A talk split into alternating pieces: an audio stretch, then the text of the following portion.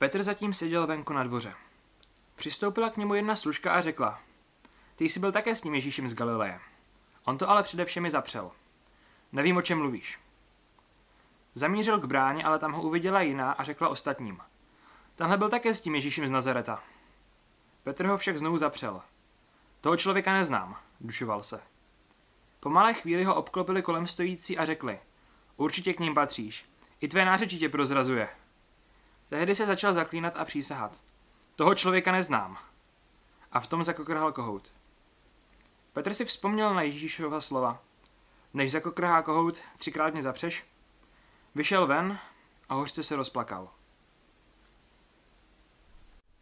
Ahoj, vítám vás na nedělní bohoslužbě a jistě si vzpomínáte, že v posledním bystřickém kázání se Jirka zabýval něčím, co nazval Ježíšův skok. A tak jste si určitě všimli, že dnes se s vámi chci bavit o krátkém úseku, který se odehrává jen o chvíli později. Než se k tomu ale dostanu, rád bych vám ten úsek přečetl ještě jednou, tentokrát však z Parabible. Petr zatím postával venku v kuřáckém koutku. Jedna uklízečka si ho chvíli prohlížela a pak řekla. Tebe už jsem někde viděla. Nebyl jsi s tím potulným kazatelem ze Slezska? Petr se rozhlédl po všech kolem a rozhodil rukama. Nevím, o čem vyklodáš. A zamířil rovnou k bráně. Tam ho zastavila vrátná. No jistě, tenhle taky patří k té Ježíšově partě. Petr se ale dušoval. S tím chlopem se nekoleguju. Jenže to už ho obstoupili šoféři limuzín. To víš, že jo, vole, jsi jeden z nich? Teď je to jasný z tvýho nářečí. Petr ale přísahal na zdraví svých dětí. S tím chlopem se nekoleguju. A v tom zahoukala policejní siréna. Z úryvku můžeme jasně vidět, že Petr, když byl tázán, nemluvil pravdu a nebyl upřímný. A zrovna to jsou dvě témata, nad kterými bych se dnes v určitém velmi omezeném časovém rozsahu s vámi bavil. V souvislosti s tímto úryvkem mě ve výsledku postupně napadly čtyři otázky, které dnes s pomocí tří z mých přátel pokusím zodpovědět. První otázka je, proč byl Petr neupřímný, zapřel Ježíše a neřekl pravdu? Druhá, co je to vlastně pravda a upřímnost? Třetí, proč jsou pravda a upřímnost v dnešní době tolik důležité? A čtvrtá, jak být upřímný v životě?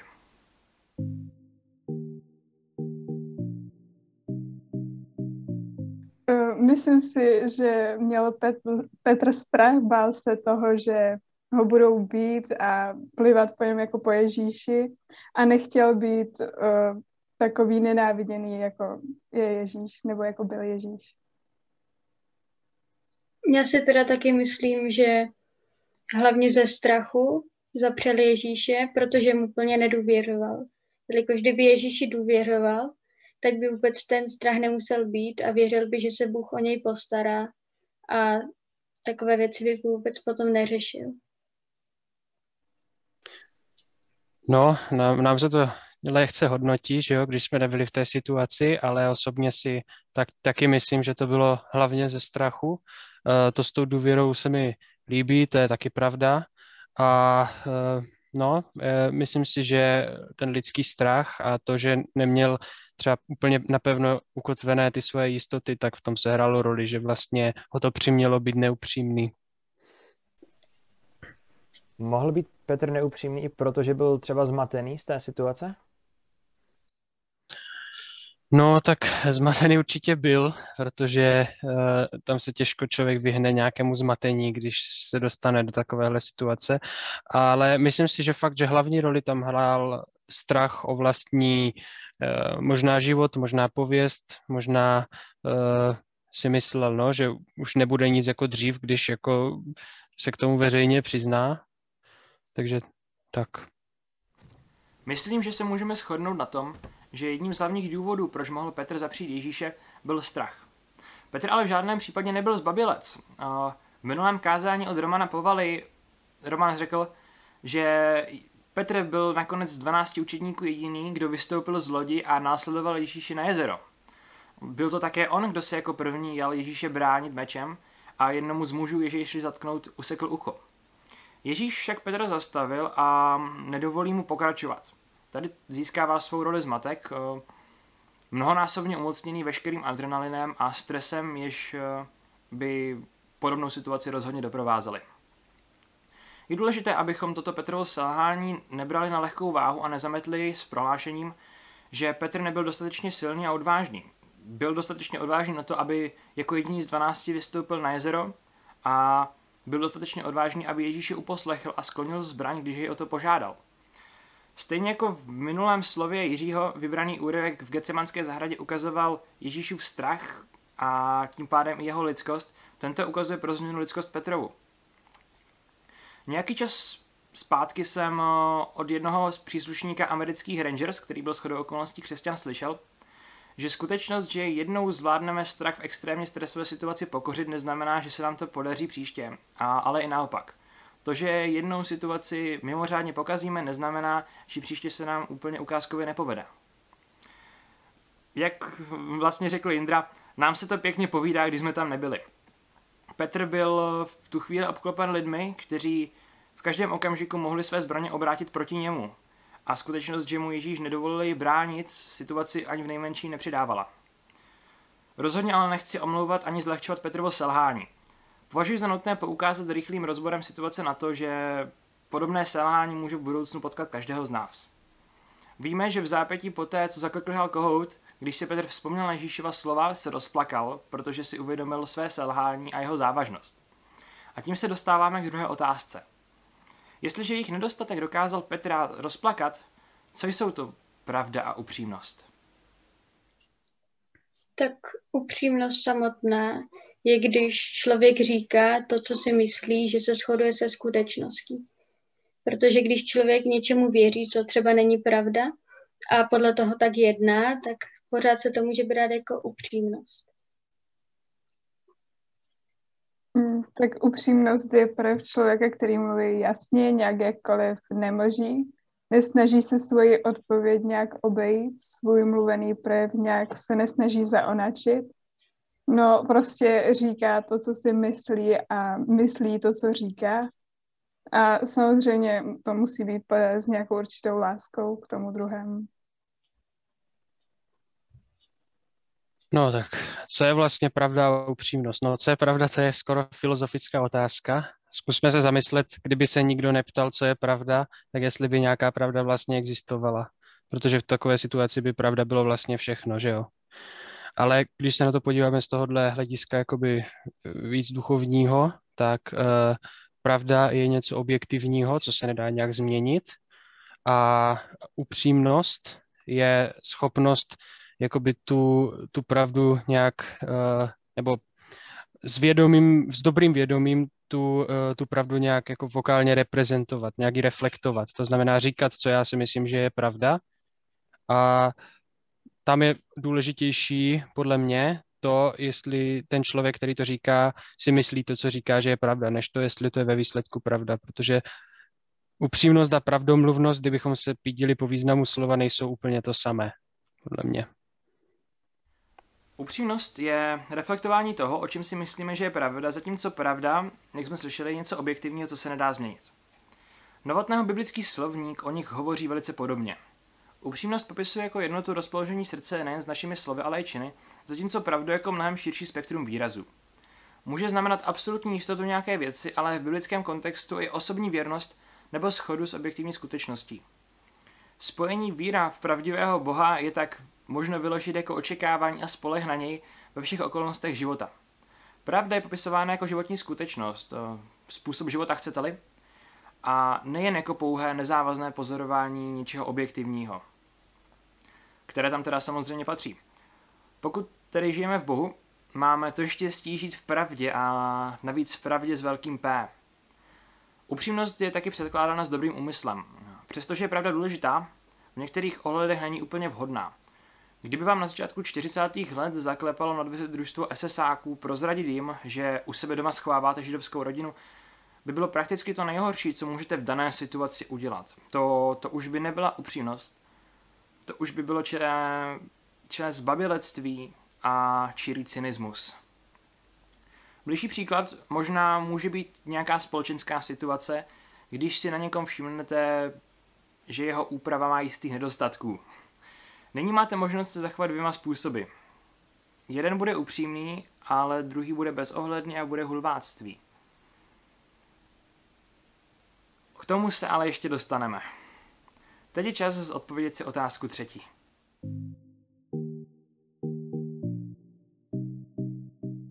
Hm, tak upřímnost je důležitá asi v každé době, nejenom v dnešní době.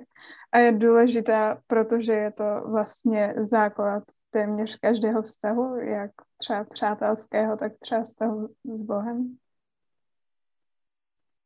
Já si taky myslím, že upřímnost byla vždycky důležitou, protože pokud bychom žili jenom ve světě, který je stvořený ze lží, tak bychom tady nikdy nenalezli svobodu. Svobodu můžeme vždycky najít v Ježíši, ale na tomhle světě, kdyby byl opravdu plný lží a nemohli bychom najít tu správnou cestu, tak jsme se tady jenom ztráceli. No, já si myslím to samé, že je to důležité vždy, ale kdy, vzhledem k tomu, že otázka byla, uh, proč jsou důležité v dnešní době, tak já si myslím, že v dnešní době je to vlastně o to víc ještě důležité, protože uh, jsme v době digitální, která je plná různých uh, dezinformací a když ne třeba dezinformací, tak minimálně nějakých, uh, nějakých jako uh, mystifikací, bych řekl, a je velice těžké v tom najít uh, nějakou pevnou půdu pod nohama. Takže proč je to dneska důležité? Myslím si, že protože dneska je velice jednoduché tu pravdu a nějak zakrýt a upřímnost nějak falšovat. A o to víc jakoby je důležitá v téhle době, protože uh, se možná daleko jednodušeji maskuje a vlastně se ve výsledku vyskytuje míň, než se mohla vyskytovat dřív z tohohle důvodu. Zazněly tu tři moc pěkné myšlenky. Všechny z nich velice důležité a mezi sebou provázané. Pravda a upřímnost jsou základem každého vztahu. Pokud tam pravda s upřímností nebudou, nebudeme se ani my v takovém vztahu cítit dobře, protože tak se tam můžeme cítit jenom pod záštitou těch dvou. Problém s dnešní dobou je ale takový, že díky masovým médiím, internetu, sociálním sítím a dalším superduper moderním vychytávkám se s pravdou dá jednodušeji manipulovat. Je mnohem jednodušší zakrýt, překroutit nebo zcela potlačit. A pokud jste zrovna autokratický panovník a díváte se na tohle kázání, takhle se to prosím nedělá. Co se spojení pravdy a svobody týče, mám pocit 32. verš 8. kapitoly Janova Evangelia říká Poznáte pravdu a pravda vás vysvobodí. Je to v kontextu, kdy Ježíš mluví židům o trojjediném bohu, který tedy, když zase vezmeme v potaz novotného biblický slovník, může být považován pojmem pravdy. Poznejte jej a on vás vysvobodí. Funguje to však i v přeneseném významu. Nepamatuju si jedinou situaci, kdyby mi upřímně a laskavě podaná pravda ve výsledku způsobila bolest. Zrovna pár dní zpět jsem dostal sérii takových duchovních facek a jednu velice přesně mířenou ránu mezi oči. Přestože prvních pár chvil jsem teda úplně moc netušil, co se děje, v zápětí jsem si uvědomil, o co víc můžu být Bohu vděčný a o kolik větší je jeho milost, než jsem si do té doby myslel. A taky teda, že naše životy se málo kdy liší od těch, které patřily biblickým antagonistům.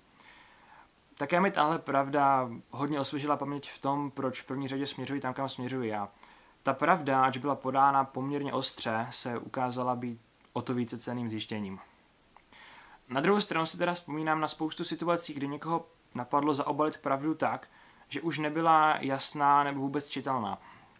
Způsobilo to mnohem více škod než užitku, neboť to nechávalo mimořádně velký prostor pro obavy, stejně jako plané naděje, nereálná očekávání, frustrace a další ne zas tak příjemné kratochvíle. Dotně jsem si v zápětí musel položit otázku, proč u všech všudy, když eh, moc dobře vím, co to dělá, to stejně čas od času udělám. Jsem stejně čas od času neupřímný a myslím si, že tohle třeba se netýká jenom mě, ale i velké části z nás. Odpověď na tuto otázku, kterou jsem si položil, byla hodně bezútěšná, mimořádně dlouhá, ale v žádném případě neospravedlňovala a neomlouvala nic z toho, co se stalo. Místo toho upozorňovala na mnohé nedostatky v mém životě, se kterým bych měl v nejbližší době začít něco dělat. Tož tak, nepravdy a lži plodí jen zlo a zastírají zrak. To víme asi všichni. O to horší je, když eh, pravda se v dnešní době strašně moc relativizuje. a její význam je úplně šíleným způsobem bagatelizován a na všechny tyhle ty důvody, proč se to děje, je velice explicitně upozorňováno nejen božím slovem, ale i spoustou autorů a publicistů, z nichž mnoho není vůbec křesťany. Fakta. Fakta mohou změnit mé emoce, ale emoce nikdy nemohou změnit fakta. Tohle to, tohle je skutečnost, na kterou dnešní svět poněkud cíleně zapomíná a já považuji za důležité to tady zmínit. Není to teda jen o tom, že řekneme objektivně spravodajskou pravdu, ale pravda a upřímnost ve vztazích je také mimořádně důležitá. Nicméně tohle je téma, ke kterému by vám spíš něco řekl náš milý Tomáš Hasmanda. Dostáváme se tak ke čtvrté otázce.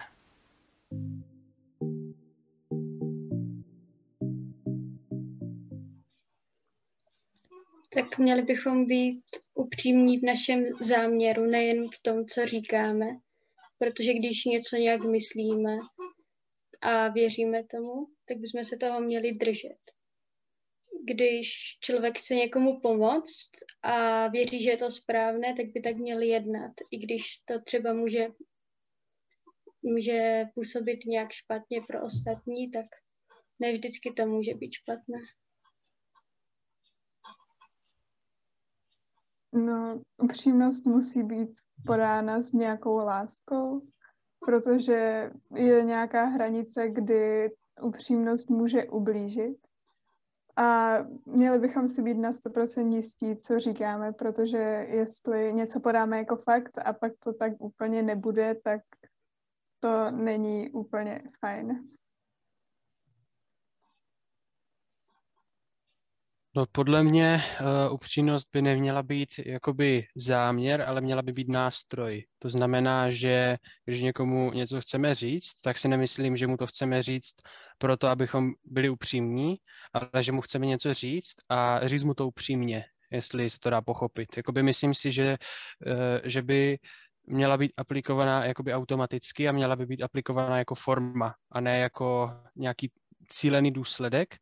A to, kde jsou hranice, no, na to se těžko odpovídá, protože uh, ona sama osobno, upřímnost sama o sobě jakoby hranice nemá a záleží na tom, jaký typ sdělení a co komu vlastně chceme, nebo jak, s ním, jak, jak chceme jednat. A je důležité vzít potaz kontext té situace. To znamená, že když někomu chceme pomoct, tak upřímnost je dobrá, ale uh, jak to říct, uh, je rozdíl mezi, jak už bylo řečeno, jako mezi určitou jako lásky plnou upřímností a brutální upřímností, která může být let, kdy uh, maskovaná jako upřímnost, ale přitom je to jenom čirý cynismus a je to vlastně, má to vlastně za účel ublížit, takže tam záleží na tom záměru, podle mě. Zatímco pravda je objektivní skutečnost, laskavá upřímnost je způsobem, jak ji z nějakého důvodu tedy, vyjádřit. Z předešlých odpovědí vychází, že upřímnost nemá zraňovat, ale má pomáhat. Proto má být používána pro dobro druhých a s láskou a nemá to být cynická narážka, která má dotyčné osoby ublížit a ostatní kolem na její úkor pobavit. Ať se dnes bavíme o pravdě a upřímnosti v křesťanství, ale hraje prim láska. Kdyby tomu tak nebylo, Ježíš by za nás na kříži rozhodně neumřel a už vůbec by to neudělal rád. Tohle trochu naráží i na jednu z posledních věcí, které bych dneska rád zmínil. Upřímná nemusí být jenom slova, ale můžou to být i činy. A myslím si, že je dokonce žádoucí, aby cokoliv, co děláme, bylo vykonáváno upřímně. Použijeme pravdu a upřímnost s láskou a moudrostí a buďme upřímní nejen k ostatním, ale i sami k sobě. U nás, samotných, to v tomhle ohledu všechno začíná. Nakonec bych se rád oklikou vrátil zpět k Petrovi.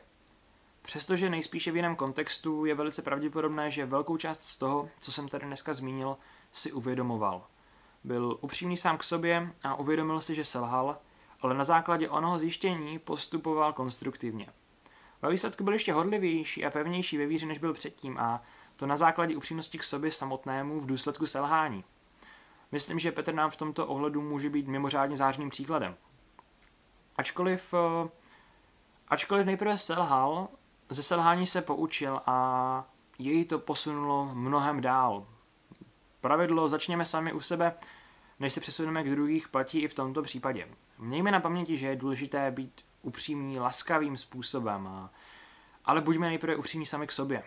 Dnešní společnost není upřímně, není přívětivě nakloněna upřímnému jednání. Místo toho holduje něčemu, co nazvala politickou korektností, ale mám pocit, že toto ani omlem není jeden ze standardů, kterým bychom se měli řídit. Také si myslím, že je důležité zmínit téma upřímně mířené konstruktivní kritiky. Poslední dobou mám pocit, jako by spousta lidí byla z porcelánu a stačí tak málo, jako velice opatrné sdělení, že něco dělají způsobem, který možná není tak úplně ideální, aby vás nejenže přestali poslouchat, ale v horším případě hrozí, že se vám začnou mstít. A dnešní společnost i laskavou a mírnou, upřímně mířenou kritiku nazývá šikanou. Přijmejme konstruktivní kritiku s otevřenou náručí. Díky ní můžeme ještě více tříbit svůj charakter, a... ale to už je na jiné povídání. Snažíme se žít své životy v pravdě se směrnou upřímností. Ale v první řadě nezapomeňme být mírní a laskaví. S Bohem a pěknou neděli.